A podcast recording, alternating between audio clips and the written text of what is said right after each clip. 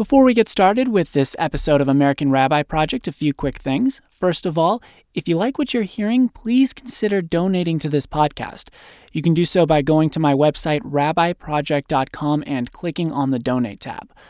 Also, I am officially on the speaking circuit, so to say. If you're interested in having me speak to your group of any size, please shoot me an email, justin at rabbiproject.com. Once again, justin at rabbiproject.com. And of course, I can do virtual presentations. Finally, everyone interviewed for this podcast speaks solely for themselves. Welcome to American Rabbi Project, the podcast about American Judaism from the perspective of rabbis across the country. I'm Justin Regan. There's this wonderful sixth sense that most Jews have, where regardless of how observant they are or how little they go to services, Jews find a way to make things work for the high holidays. And that's what happened to me when I found myself in Rapid City, South Dakota for Rosh Hashanah, the Jewish New Year.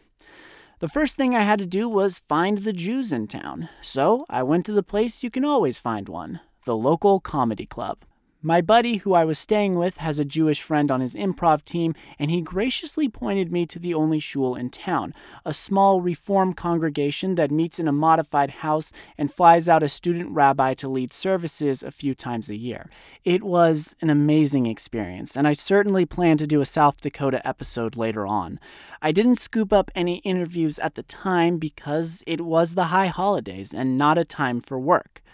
At the service I went to, you could see the sixth sense in play because there were more travelers than locals. It felt like we were holding services at a crossroads. In the next few days, so many of us would be gone, including myself. But for that moment, we were together, bringing in the new year. I was originally worried I'd miss services because I was in a faraway place. But I realize now that a faraway place is a very Jewish place to be, whether that's the Sinai, South Dakota, or Maine. Episode 4 Maine Wrestling and Wandering. Before I went on this trip, I talked to a friend who has done a lot of traveling. She said at some point everybody hits their limit.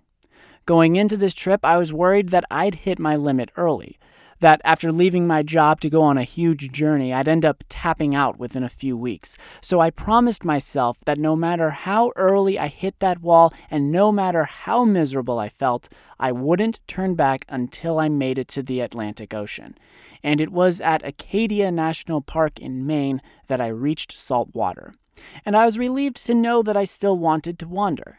So I went to Bangor to chat with Rabbi Dara Lerner of Congregation Beth El. My name is Rabbi Dara Lerner. I would say the largest component of my job is the broad universe of teaching, whether that's teaching prayers to people, that's teaching Jewish tradition, teaching history, teaching customs, teaching how to learn. Lerner started by teaching me the history of Judaism in the region.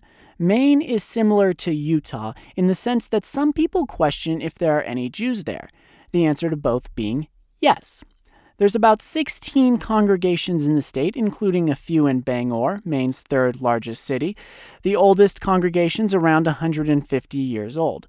Lerner says back then the port towns of Bangor and Portland attracted plenty of Jewish and non Jewish businesses because of their potential for growth and the draw of less competition than the Boston area.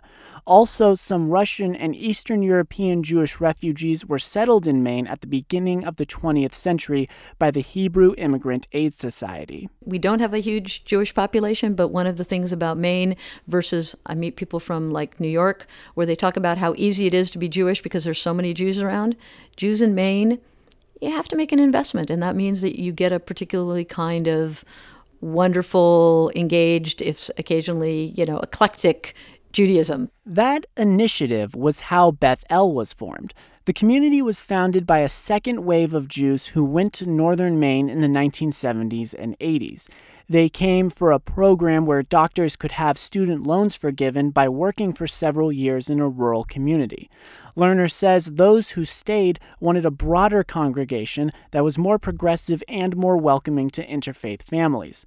So they started a reform synagogue. The founding father, Dr. Sidney Block, rheumatologist, um, and uh, he was one of the first. And then there was five other families that met. They put up a note card in the hospital announcing their meeting, and families showed up. And uh, for many years, they ran their own congregation, leading their own services, teaching their own kids. Lerner has been the congregation's rabbi for 14 years. She describes herself as a second career rabbi. Before taking the Bema, she worked in business management and tech companies. So there's three basic things that drove me to the rabbinate. One I'll call ethical wrestling. I wanted to understand how people made choices um, along ethical frameworks. So I started reading deeply into philosophy, religion, psychology, and that helped drive me back to my own personal roots, which were Jewish. The next was the power of community. I moved to Albuquerque, New Mexico, joined a synagogue there because it was really a great way to meet people and really started to love the power of being in community. And then finally, the real wild card is very often in the social and political landscape, you would hear people say something, and then they would say, The Bible says such and such. And very often, I was not feeling that very positive about what they had just claimed the Bible said. So Lerner decided to read it herself. She studied with a rabbi, read the commentaries, and used Hebrew so she could absorb Torah in its original form. Because I really wanted to know whether this foundational text, not just of Judaism, but ultimately other religious traditions, in fact said just this universe of negative things. And to my great pleasure and surprise, it actually said things like feed the poor, welcome the stranger, that the first instruction for human beings is that we should find ourselves a partner. It is not good for humans to be alone. And so I fell in love with this book and then all of our commentaries. Similar to Rabbi Spector in Utah, Lerner says it's an honor to share in people's joy and sorrow through Jewish events, but her main passion for the rabbinate is teaching. We're not the first generation to actually ask questions like, what's the meaning of life? Or how do we deal with people who are different? And generations of Jews, certainly everyone, but generations of Jews have, have wrestled with that question and taken ancient stories, stories that we guess are probably at least 3,500 years old, and added to that all the time. And so that we can approach the world with deep history and incredible modernity this ties into a key tenet of Reform Judaism. The Columbus Platform, a founding document of the movement, talks of revelation being an ongoing process, that divine truth is revealed to every generation. This sets up one of the biggest ideological differences between Reform and Orthodox the concept of seeing Torah as a guiding document as opposed to set in stone commandments. There are Reform rabbis uh, who keep kosher, strictly kosher homes who are Shomer Shabbos, who are um, labels that we often associate with Orthodoxy. There are also Reform Jews, uh, Reform rabbis who eat treif and don't keep kosher homes, and it's it's a big tent and it meant it was a very comfortable place to be able to be live a deep and rich Jewish life that was also a very deep and rich modern life. Modernity is at the core of the movement, which has its roots in the Emancipation, a time where European countries started granting more rights to Jews. Today, it's the largest Jewish denomination in the U.S.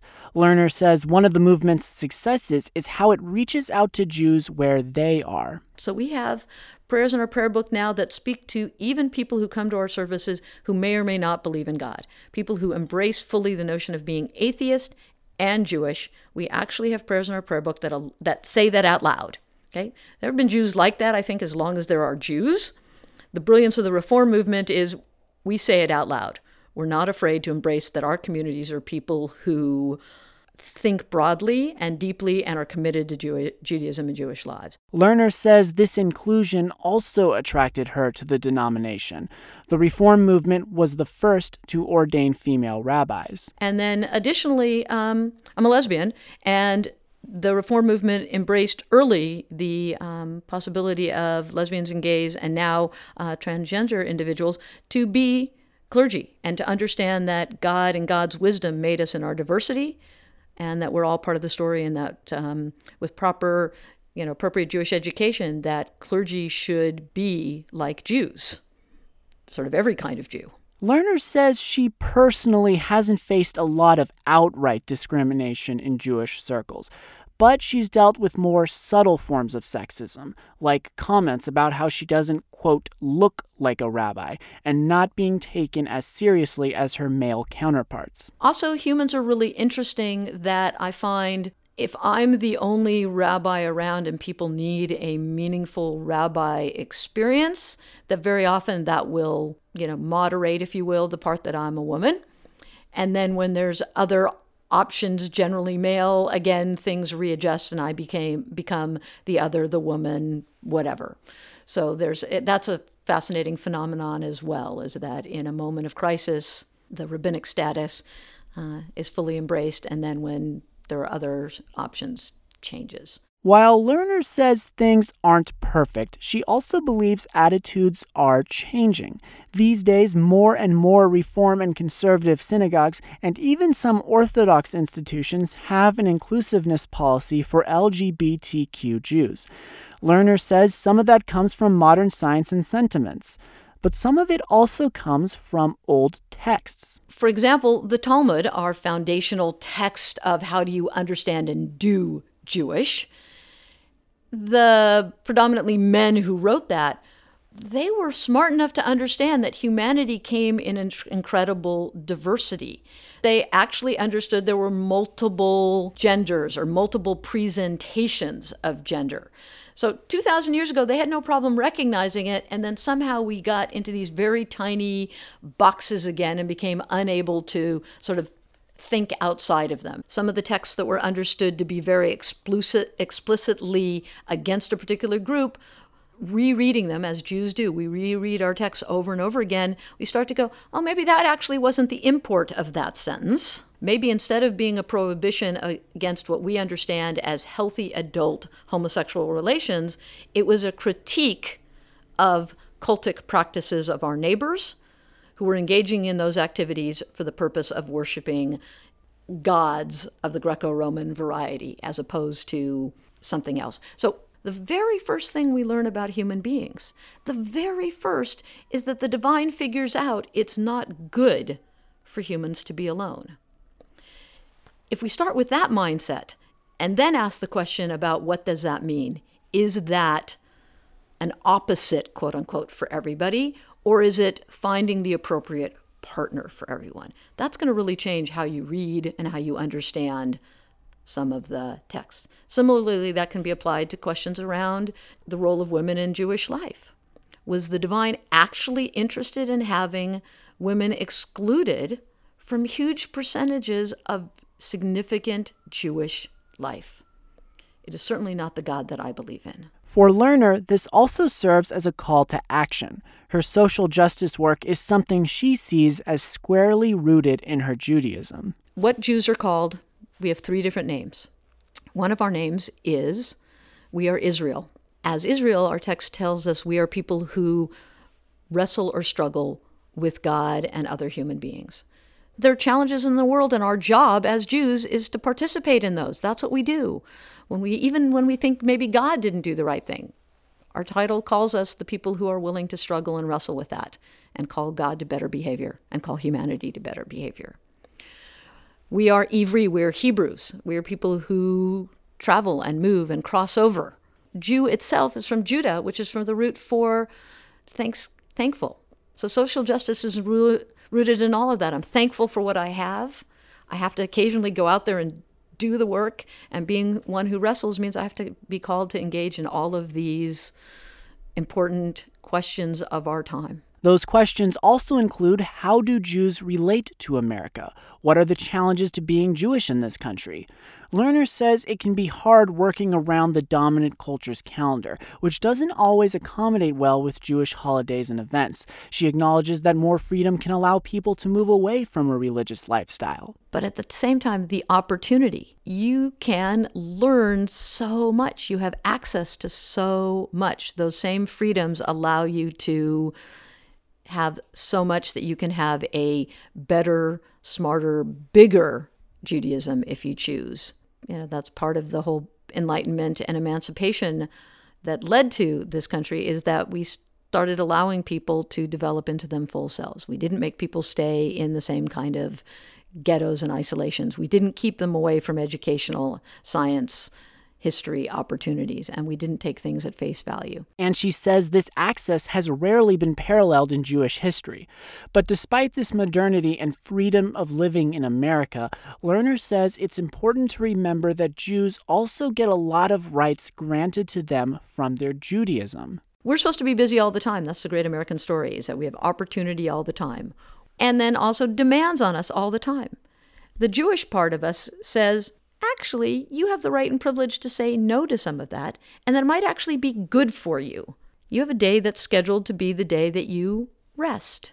Potentially, even boldly tell your boss or your friends or the dominant culture, no, I'm not going to do that thing.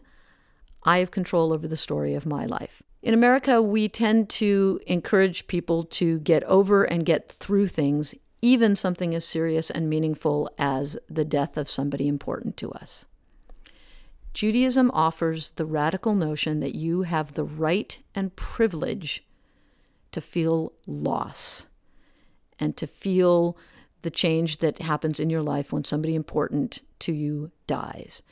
And so we build in not two or three day bereavement leave if you're lucky, but that depending on who the person is and how close they are to you, maybe seven days of stepping out of your regular life for a loss, acknowledging it for a full 30 days of your life that somebody significant. And if it's super close and significant person, that for a year and every year you acknowledge the loss.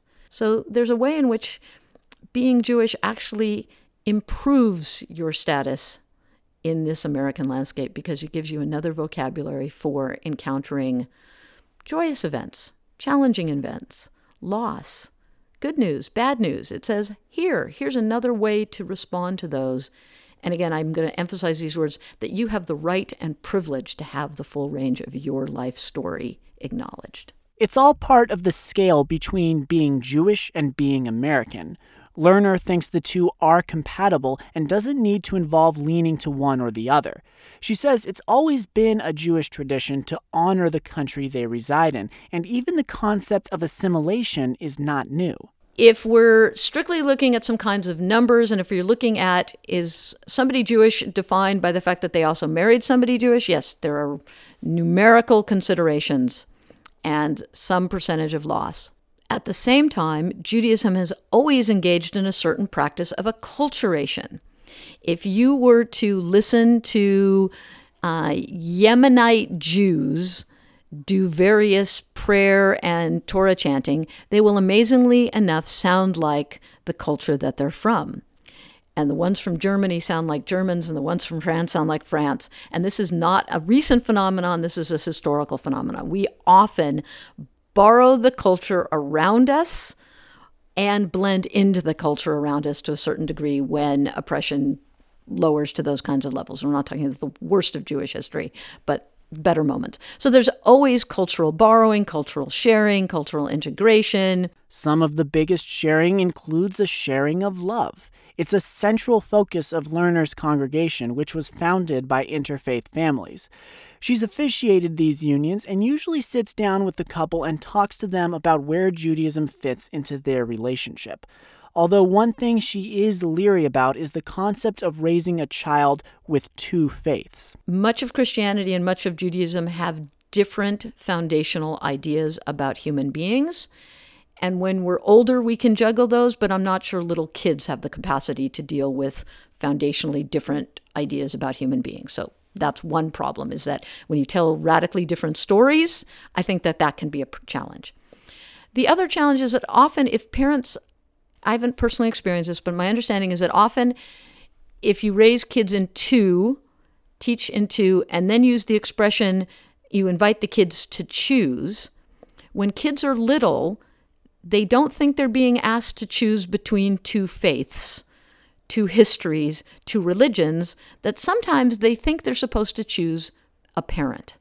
And that I'm not sure is a good thing to encourage kids to do. Still, from a general standpoint, Lerner thinks it's more about focusing on the potential of every couple to contribute to the community as opposed to worrying. What's the old expression that if you only have a hammer, everything you think everything is a nail? If you assume that there's going to be a problem, you're going to probably find problems. If you start from understanding that these are people looking for community, meeting, uh, meaning, etc., then you have the opportunity to develop really great relationships and to develop Jewish families, even if not every person is labeled by tradition Jewish. Because for Lerner, she says at her core, as a spiritual leader and a teacher, the priority is offering something meaningful. There's a uh, author I can't remember who I should give credit, but we are famously known as the ever dying people. We are always commenting on real trauma. I'm not dismissing. I'm not dismissing the real trauma that's happened in Jewish history. But there's a way that we talk about our loss to some other something opportunities outside of the Jewish community, education, interfaith, all of these things. We're always hand wringing over our loss. And we shouldn't pretend it's not real, but we shouldn't act like a, that's our only story. Jews often have to choose between whether we're thinking about um, Amalek and Auschwitz, the dark moments of our story, the bad guy of the Bible, and the deep, dark, horrific moments of our history? Or are we Sinai and Torah Jews? Are we Jews who are Jewish because something amazing happened and we have a vision of a better world with a particular story that says humans can actually improve things? Those, those are the deep questions. And if we present Sinai and Torah and meaning, then Judaism will be just fine, in my opinion. Shimon Rawidowicz is the author who coined the phrase ever dying people. And maybe I kind of fell into this trap. Maybe some of the motivations to do this project came from a worry, or at least some uneasiness. But there does seem to be a lot of optimism from the people I talk to specifically for Rabbi Dara Lerner. She gets that optimism from the ever living Torah and the ever changing Jew in the far off places. American Rabbi Project, Episode 4 Maine Wrestling and Wandering was written and produced by me, Justin Regan. So, if I'm a one man band, then Derek Pova is the competent roadie and does the web stuff. The logo is designed by Dan Ziffer of Dandelion Digital. I want to thank Jeremy Crones, Sarit Rathmone, Dylan Abrams, Beth Vanderstoop, and my parents for the assistance. You can go to rabbiproject.com for more episodes, a blog, and a Jewish term index. Feel free to reach out by sending me an email, justin at rabbiproject.com. Follow us on Twitter with the handle at rabbiproject and facebook.com slash rabbiproject. And until next time, Shalom and safe driving.